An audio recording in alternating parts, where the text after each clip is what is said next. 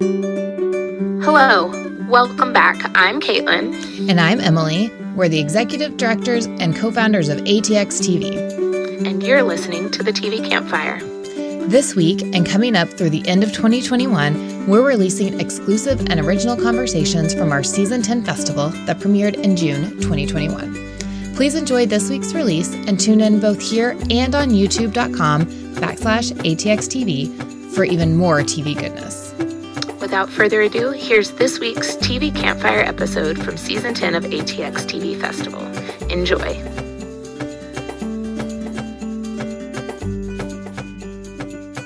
Hello, I'm Emily Gibson, co founder of ATX TV, and we're in the middle of day two of season 10. Thank you so much for joining us.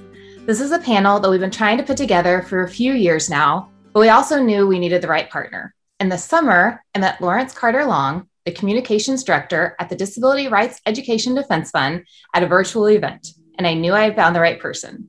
So, with that, I'm going to bring out Lawrence to help introduce the panel and talk a little bit about DREDF and introduce our moderator. Thank you, Emily. Hello. Hello. So um, it's an honor to be here. This has been a dream of mine too for a very long time. You know, since 1979, the Disability Rights Education and Defense Fund, or DREDF, has been on the front lines of disability civil rights in the areas of legislation, litigation, and education. And in 2020, we revitalized DREDF's Disability Media Alliance project by adding Kara Reedy to our team to bolster these existing areas and to improve and expand the ways disability is reflected in media, including entertainment. Now, some may look at that scope of work and say, well, why jump into entertainment? Easy. Because the stories we see, hear, and read in turn shape reality. DREDF's deep bench in these key policy areas informs our media work. And yet, for the most part, conventional depictions of disability would still have you believe that disabled people are either tragic, heroic, or exist solely to teach non disabled folks valuable lessons without backstories, points of view, or narrative arcs of their own. Almost always props in someone else's story, seldom center stage.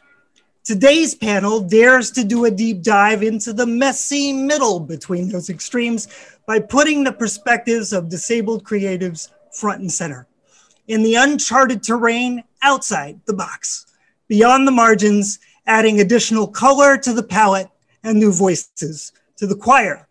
Now, I can think of no one better to lead this discussion than IndieWire's Kristen Lopez, TV editor at IndieWire, herself a disabled journalist. Kristen was the first and only person we wanted to moderate this discussion because of the necessary combination of lived experience and career cred that she brings to these topics. So, thank you, Kristen, and thank you to all our amazing panelists.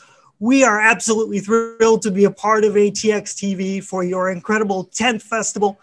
Thanks as well to our friends at the Inevitable Foundation, which is funding and mentoring the next generation of disabled screenwriters Applications for their $25,000 screening fellowship are open right now for also partnering with us on this event, which brings us to today's discussion.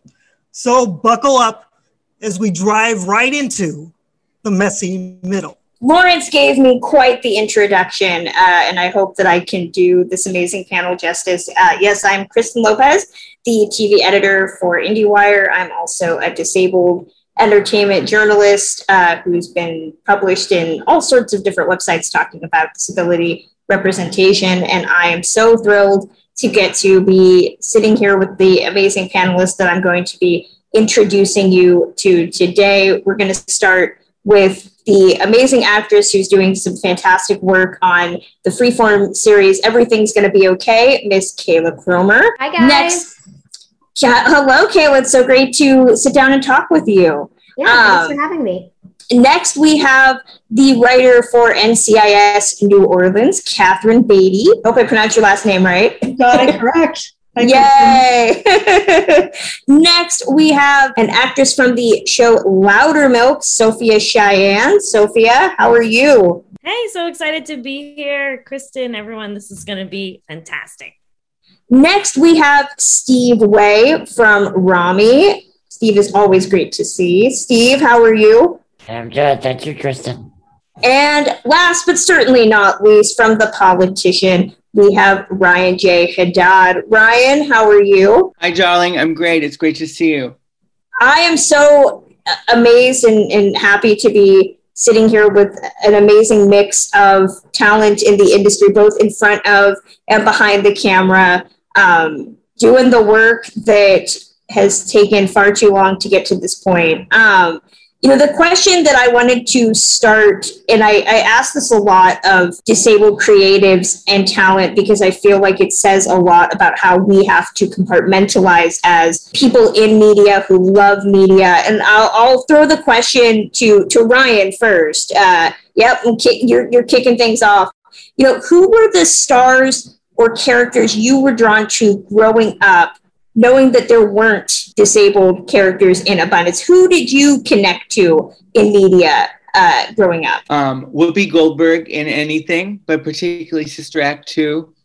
Um, uh, Fran Drescher on The Nanny, which is having this amazing resurgence thanks to HBO Max. And I think I feel like so many people, even of my generation, are discovering it because they weren't watching it on Lifetime instead of going to school like I was uh, the cast of the Golden Girls, every single one of them, and also um, uh, Lucille Ball. So I would venture to categorize all of those uh, women, they're exclusively women, uh, as queer icons. And so I think even though I wasn't out as a gay man at the age of four, five, six, seven, eight, nine, ten, uh, I knew there was something in my identity, right? And that that drew me at least to very powerful women. Uh, so when I wasn't seeing disability, I sort of leaned more into the queer sensibility uh, as to compensate. Yeah, Katherine, I want to ask you that same question, or, or Sophia, you you had your hand up. Yeah, who who were you connecting to? I'll just jump in real quick. I love what Ryan like took some of my people, which is awesome because like I totally agree. Whoopi Goldberg. Um, one that you didn't mention that for me was uh, Charlie's Angels, you know, and all of the fierce women in Charlie's Angels. I would watch that movie over and over and over again. And it was um, definitely a similar track to what Ryan said, where I think I was more geared towards um, strong women and and strong characters in in um, different stories. Also, Winona Ryder in all the Tim Burton films, and loved like sort of that oddball kind of character, maybe, or that the sort of different kind of storytelling that those stories told. Um, so I just wanted to jump and say yes and to that. I'd love to hear what Katherine. Um, Katherine's stars are. Yes, please. I'm going to have to yes and that as well because Ryan also took the bulk of my people, which is the cast of Girls. I mean, I think um, maybe all of us were just home watching that show. It's just, it's still my favorite show to this day. And you know, I think the question is interesting because the way you phrased the question, knowing that there weren't an, an abundance of disabled characters, I didn't know that then. I didn't. I didn't real. I know that now, but but I didn't even know disabled people existed. Uh, you know, when I was growing up because I didn't see them on television. Um, and but I think really one character that I really connected to is um, Claire Danes in my so-called life, and I think like it was just right in my age range. And even today, I'm kind of drawn to stories of outsiders, female-driven stories, and um, but it's just interesting. You can you can look back now as an adult and realize that you never saw yourself on television, but when you're five, six, seven years old, you just think that you don't exist and you don't know why.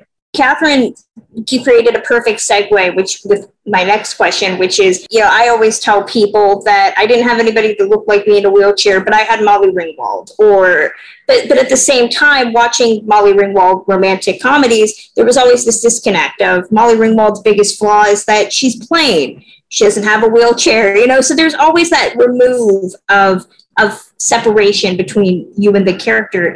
I want to throw this question Steve's way. You know, do you remember the moment that you noticed that there was this severe lack of, of disability in representation? Is there a moment that sticks out for you in realizing, hey, I'm not being seen at all? Yeah, when, when I was a kid, um, I, I remember watching um, Star Trek The Next Generation with my parents, and, you know, obviously um, loving the Charger Geordi.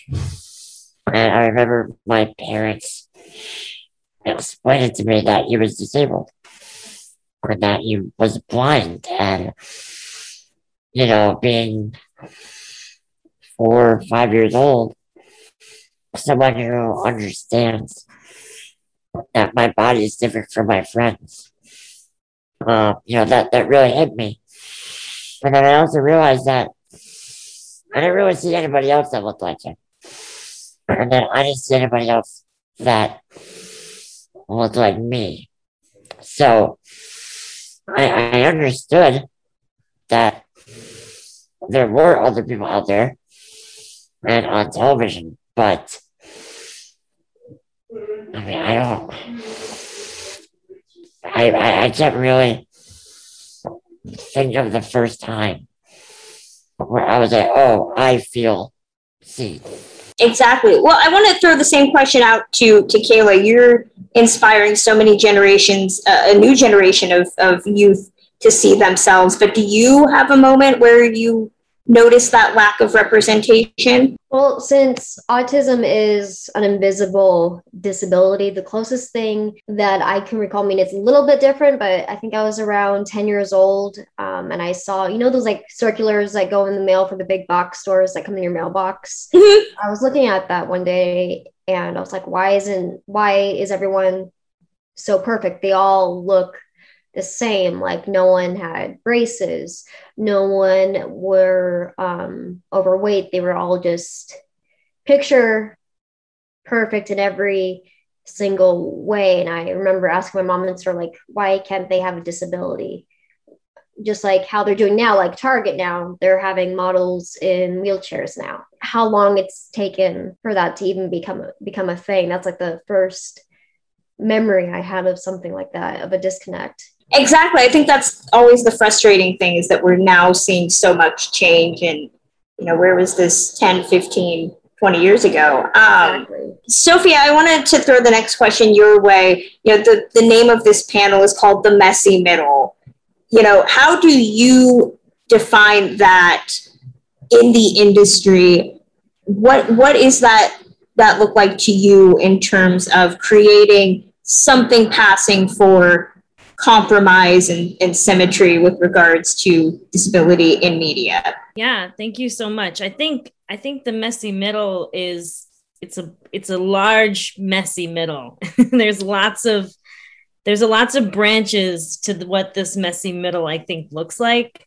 Um, but I I don't know. My first instinct is to say that it's sort of for me it's this distinction between being an actor, doing my job as an actor, telling a story, and also being an advocate or sometimes a, an educator, you know, on set and what that means um, for me as an actor. It's it's sticky and messy because like I want to just go in there and, and do my job, but I also have to ask for accommodations or um, you know, let the staff know about like what ADA compliance is and and things like that. So that to me is what that messy middle is. And and I've had many different experiences and what that looks like. And I'll say quickly that in the beginning of my career, like I was so quiet.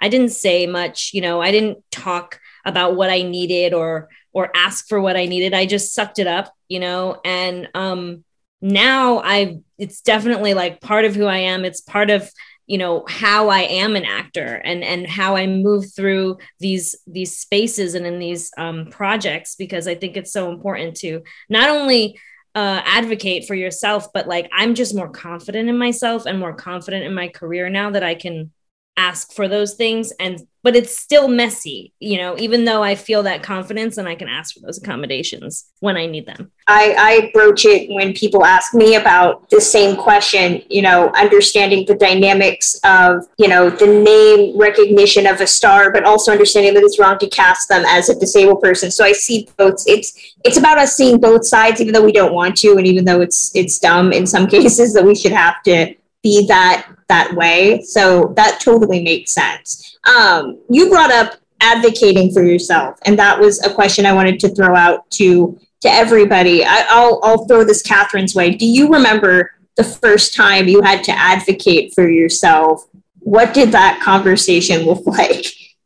Oh my goodness. So I, I, think I really just identify with what Sophia was saying. I mean, just recently did I start speaking up for myself on set. I feel like once I got to a producer level, I was like, okay, if I if I ask for something, they're probably not going to fire me. So you know, I can start talking now. But uh, the first time I covered set, um, we I use a, a wheelchair, and we were shooting in the woods in New Orleans, and I didn't think ahead about the fact that we were going to be in the woods. And uh, so I show up in my wheelchair, and obviously I cannot access the set.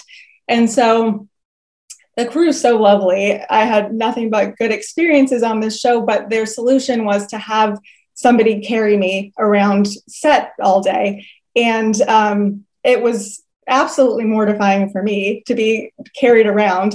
And then for the next six or seven years, every time I saw anybody, they'd bring up, Oh, remember that awesome time you got carried around set? Like it was such a great thing.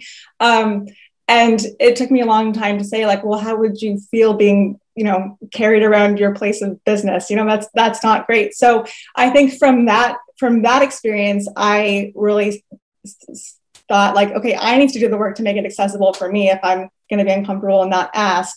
Um, and then cut to like five or six years later, and one of the ADs came to me very apologetically asking if they could leave my trailer at, at the stage because they didn't have room for it at base camp.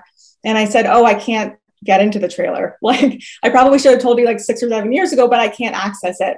And to my surprise, they were like, Oh, wow, like, let's figure out a way to make this work for you. Um, so I wish I would have started advocating for myself sooner. And I think um, the more of us that are on set and advocating for ourselves, the easier it'll be for the people that are coming up behind us to speak up. Exactly. Well, I want to I want to ask that question to to Ryan or, or Steve if there's an answer to. I know you you both have been on on shows where you know i know one of the biggest things i always hear about the lack of accessibility and and advocating is expense. You know that it's too expensive to do that. You know what is advocating for yourselves been like especially working on something that is you know funded by you know in ryan's case netflix where you know money seems to be no object these days? Uh, it's a very interesting question and i come at it and, and, and i will call it a messy middle myself right because i walk with a walker i have walking privilege and i own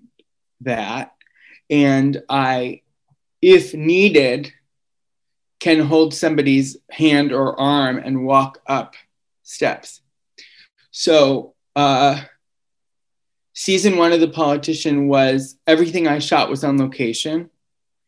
And either they had me in like a very accessible, very flat space room to do hair and makeup and to get ready and all that stuff. Um, and then the one time there was a trailer, they literally had this hydraulic lift bring me into a trailer because they because that's what they thought needed to happen and i looked at it and i went wow they really went like 100% on accessibility but i also like laughed because i don't need the hydraulic lift it felt like a lot of effort because i could just walk up the steps if somebody's holding my hand and that costs a lot less than a literal hydraulic lift in a parking lot. Whereas season two, um, we were in New York, and half of what we shot was studio and half was on location. And I had this moment where I looked around the hair and makeup room and saw that there was nobody else there. It was me, the hair person, the makeup artist, and I was like, oh, wait, everyone else is somewhere else, aren't they? and that it didn't even cross my mind until like the second or third episode of the season at that point i said you know i think i would like if somebody's willing to help me into the hair and makeup trailer i would like to do my hair and makeup with everybody so that i can experience the camaraderie i can experience the community that comes from that and i immediately also said ps the next time you hire a physically disabled person they're not going to want or need the same things as me. like I'm talking to you about my specific experience in my body. So it's not a catch all. And I'm not trying to make it more difficult or muddy for somebody who is in a wheelchair, who can't access stairs. I'm just saying, like, I would rather hang out with my friends for an hour than feel like I'm separated from the cast. So it was a learning moment of I don't have to advocate for everyone all the time.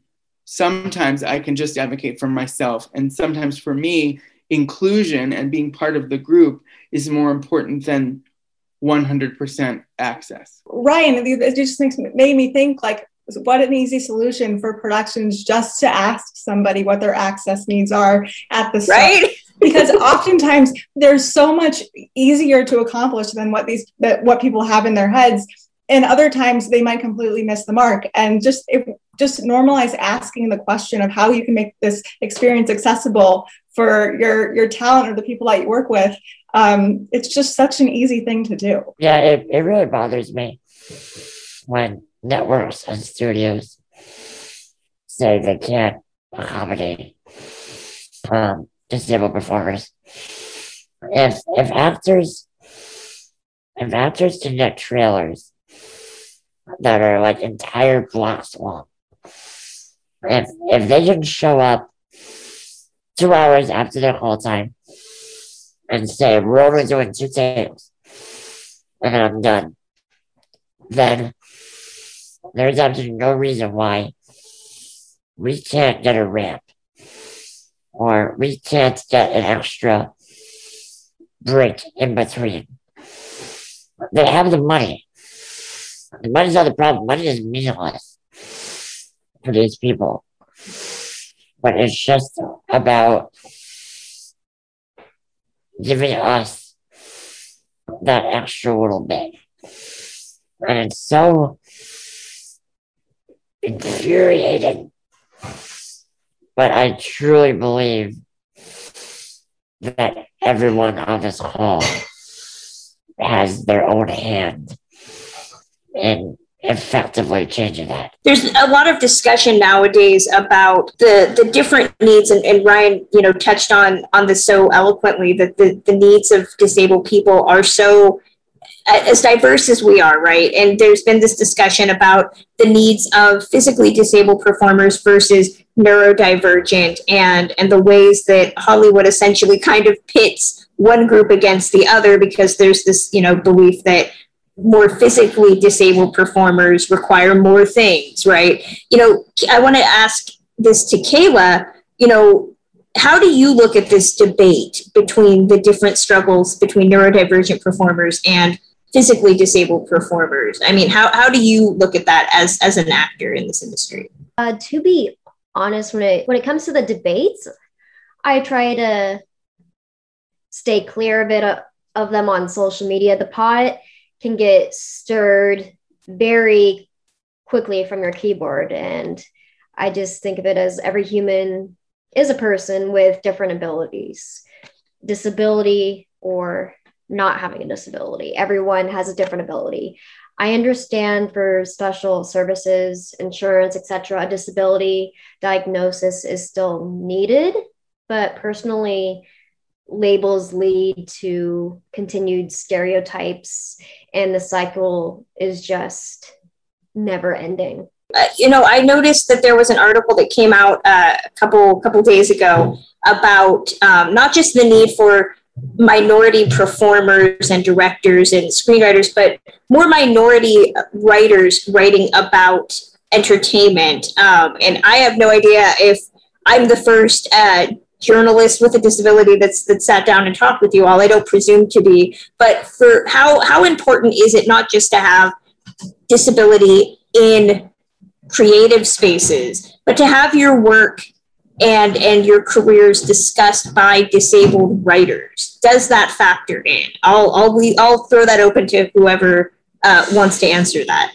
Yeah it's a completely new and higher level of empathy and understanding you know if we want our stories to be told authentically then we have to have people who understand what that's like to help us do that.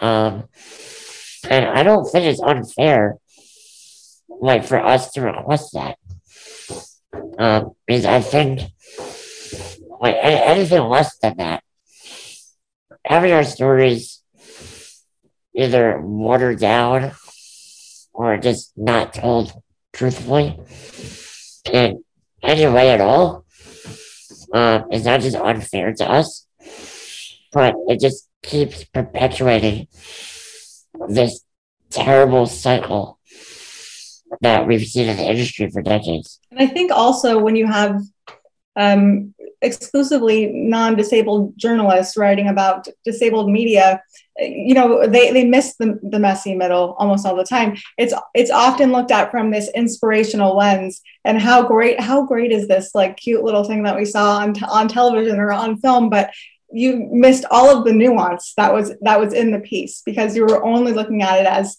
how could this inspire you or make you feel better about your life because you're not the you're not the people on screen you know? So i think um, to steve's point like to if we're going to dig deeper into these things it has to come the, the journalism has to come from disabled people the writing uh, of the scripts the acting we, we need to have disabled people involved in all levels and in all positions in media if we're going to be authentically represented. I am based in new york and i come from a theater background, and I, I, you know, theater has been and will always be my first love. And what I've seen in this regard, in terms of the journalism of theater, I'm not even just talking about criticism, but some of that, you know, there are some very nice plays. One of them, Cost of Living by Martyna Majok, won the Pulitzer Prize, like fabulous play. Okay, but there are other plays which don't purport to be about disability at all, and then you're sitting there and suddenly in the middle of act two there's a disabled character and you're going oh my god nobody told me. Oh and then you watch it and you're like oh i can't believe this is happening. Oh this is terrible. Why did they why are they depicting it like this?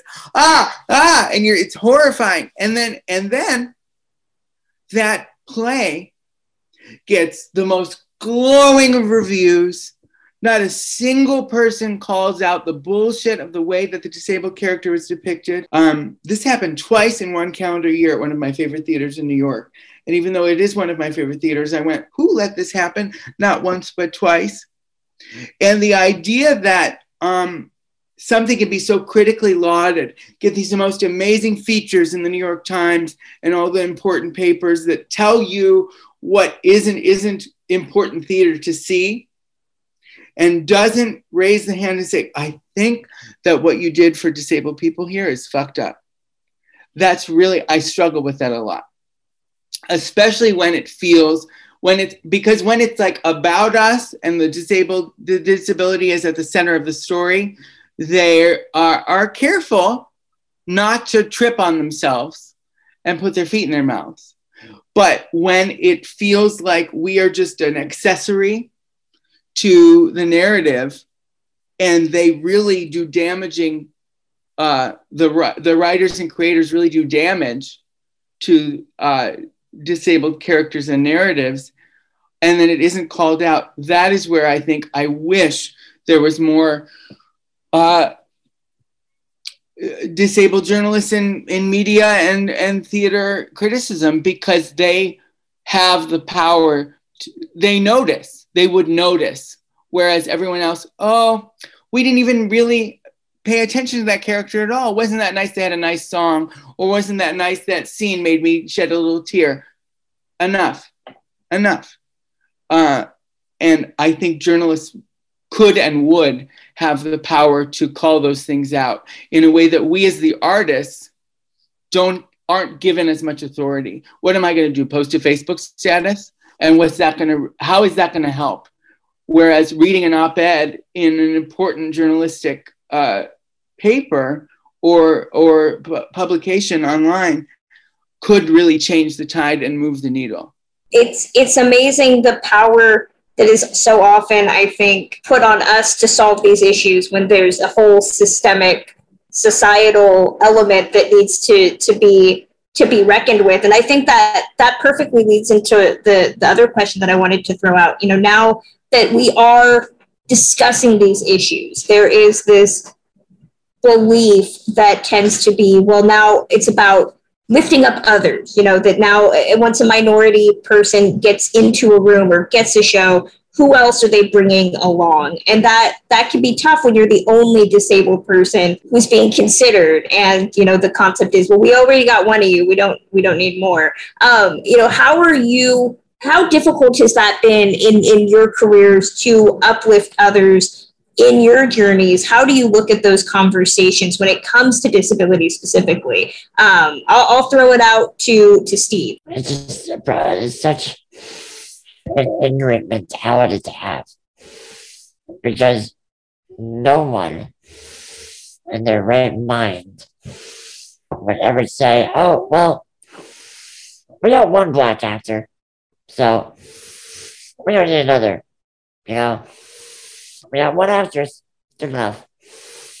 But for some reason, whenever it's about us, and, you know, when it comes to uh, diversity and inclusion and equity, we're always left out. We're always the exclusion. Um, you know, we're always the exception to the rule. And it's it's really uh, getting a little old because I'm trying. I'm trying very hard to you know, further my career. And I am just constantly running into that mentality. And it's never really started to change. I mean, I don't I don't think we all would be speaking right now if it wasn't changing. But goddamn, we got a long ways to go. Exactly. Well, Katherine, I wanted to pose that same question to you. I know, you know, you've you've done producing. You know, how how is that struggle to to bring others along with you? You know, how do you look at that? Mm-hmm. Well, I think, you know, uh, to Steve's point, there's been so much progress uh, in other marginalized communities on on television and film. You know, I think there there was the, the, the token black actor, right, and and still is, but now with the success of shows like Insecure and Blackish and, and Empire, we're, we're seeing less and less of that. But disabled people are still at the at the point where like, can we just get can we get one? Like one's a great place to start, and then like you know, let's talk about more.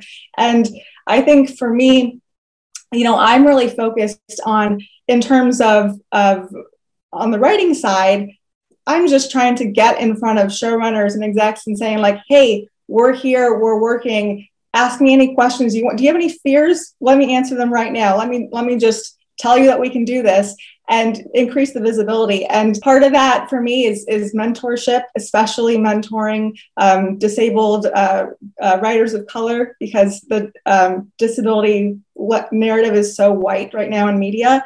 And also, you know, I think my agent's going to kill me if she ever watches this panel. But anytime I have a staffing meeting or a general, I'm like, oh, do you do you know this person? Do you know this disabled person? I've got seven disabled people over here that would love to talk to you. Um, so I think it's just about really letting people know that we exist because for some reason they can't see us and like we're right here. What, what Jonathan said about having just one. This is what bothered me the most about um, th- this year's Oscars but, you know, we got a ramp. We got a, uh, a, an ASL interpreter for one segment. And everyone's like, oh my God, this is great. You know, it's progress. Yes. But you're also admitting that for the past 31 years, um, the HFPA has been violating federal law by not having uh, a ramp and interpreters. Um, yeah, that was it. And we got and the, the Oscars. Uh, I'm not over the octopus win. So how do you lose? I mean, the octopus was. How do you lose an octopus? But but that's that's the problem though. And I was like, hey, yeah, we hear you. We're we're gonna give you more, but you're just you're just not gonna get all of it yet. We're, we're not Uh, as cute as the octopus. go, go on, Ryan. What were you going to say? Well, Judy Heumann from Crip Camp said, made Steve's point on Twitter a couple of days after the Oscars about like, that means that they've been violating the law for 30 years. And when I tell you, I was sitting in my underwear at my eating table. I don't want to say dining table because my apartment is this room. Um, but like where I eat meals, and I'm sitting there and I read that and I I lost my mind. Like I am sitting, I live in this disabled body. I feel totally empowered. I'm very proud of my identity. I don't shy away from the word disability. I think everything I like, I'm, I love to be disabled. But it like that framing of, oh my God, they've been violating the law for 30, 31 years was shocking, which to me isn't because I'm not educated about these issues. It's just that moment of reading that tweet was like, oh, I've become so desensitized to our invisibility in this industry. I've become so like accepting of not even being allowed to be part of the conversation that it was a statement of fact and it was a correct fact that didn't ever occur to me because that's just how things are done. And I know we all here are trying to change the way things are done, but I think one of the struggles is when the media is so important in the way that it show like it shows our narratives not only to the world at large and to many people who have no disability in their lives that television and film are the only ways that they experience disabled characters and people but it also affects the way we see ourselves and I've wanted to win an Oscar and a Tony and an Emmy since I was five years old, and often have sat there going, "Well, you know, would I have? Do, will I be married by that time? And can my husband walk me up the stairs, or would I come in from the wings like Ali Stroker did when she won her? Like having to compute in my head, like they would never put a ramp. Of course, never. And then to be told like it's illegal to not put a ramp, and to have that completely like rip open my heart really um, proved to me that as proud as I am, as empowered as I am, as seeking of justice as I am, there are still these areas in which I'm like, oh, of course we don't belong. Thank you so much. Have a great day. Uh, and and to do that work on myself of no, no, we have to. We're here, and we should be here all the time, not just when we're nominated for best documentary and lose to an octopus.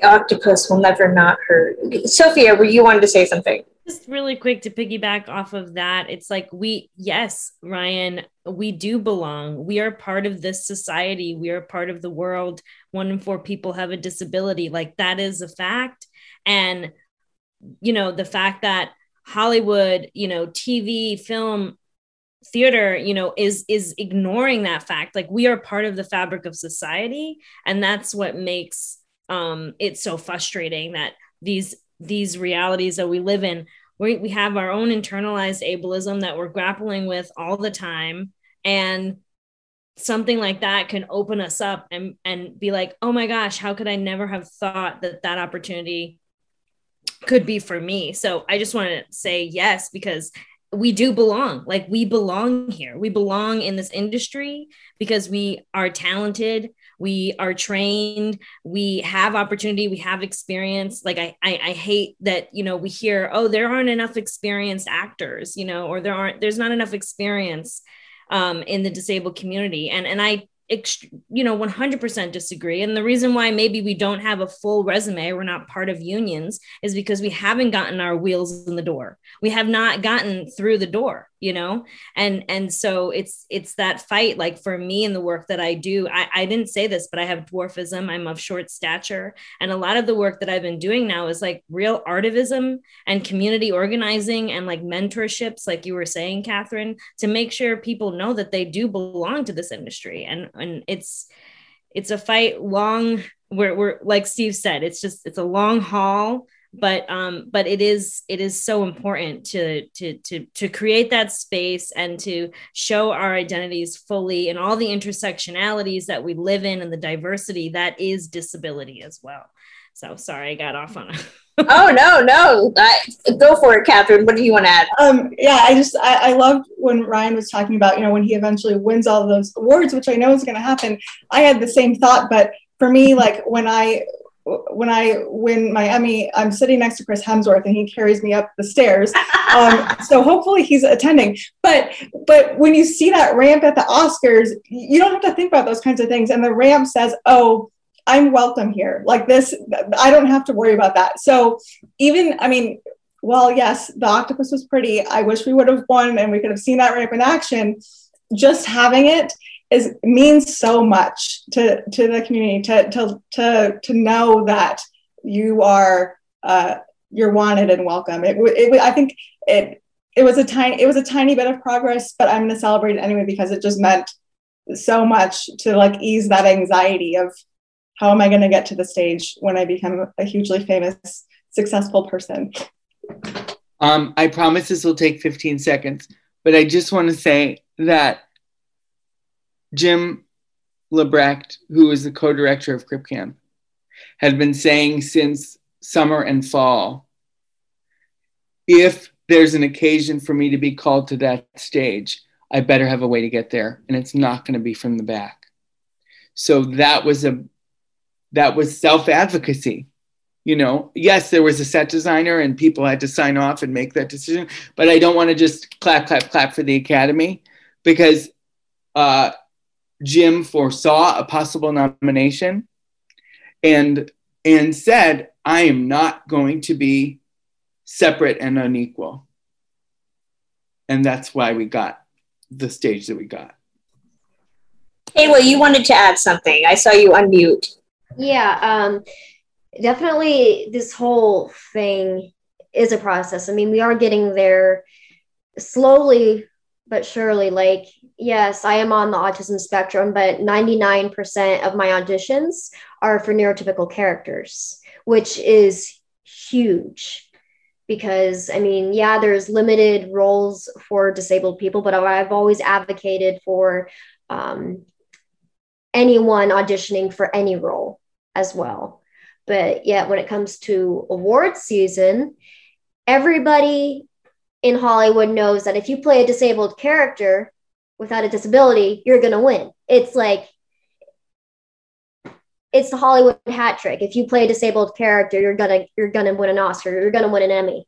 But when you're the first and you're doing all this award press and you're still not getting acknowledged, it's just like a whole different thing. Like, like I just found out I wasn't nominated for the Gracies this year, and a lot of people were actually really shocked by that for an award show that's all about women that are making a dis- difference in Hollywood, both on screen and off screen.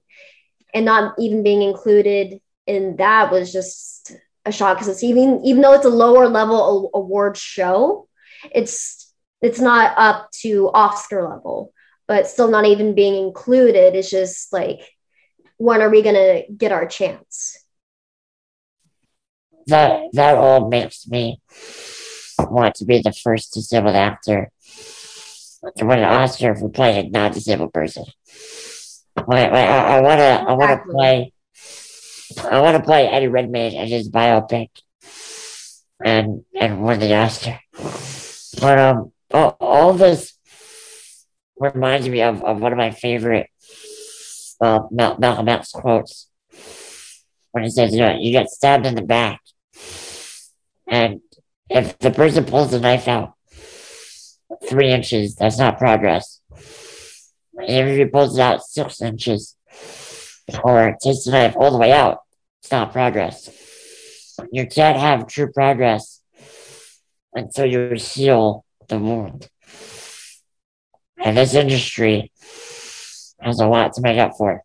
I think that might be the the best way to go to go out on this amazing panel. I, I do want to throw out, you know, one of the the big solutions, which you can start by following all these amazing people on social media, um, because I think that that's a great way to learn about the issues that are specifically about us. Uh, social media is a great great way to do that. But thank you all so much for sitting down and talking to me about this topic. And one day, I hope we'll be talking about Steve and, and Ryan and, and Katherine, all of you winning Oscars for playing uh, in the Eddie Redmayne biopic, and we won't be talking about the messy middle anymore. We'll be talking and about Sophia just and Kayla. And yes, Sophia and Kayla. yeah, yes. Oh, you guys are all going to be in it. We're, we're going to have to start brainstorming this right now. Um, but thank you all so so very much.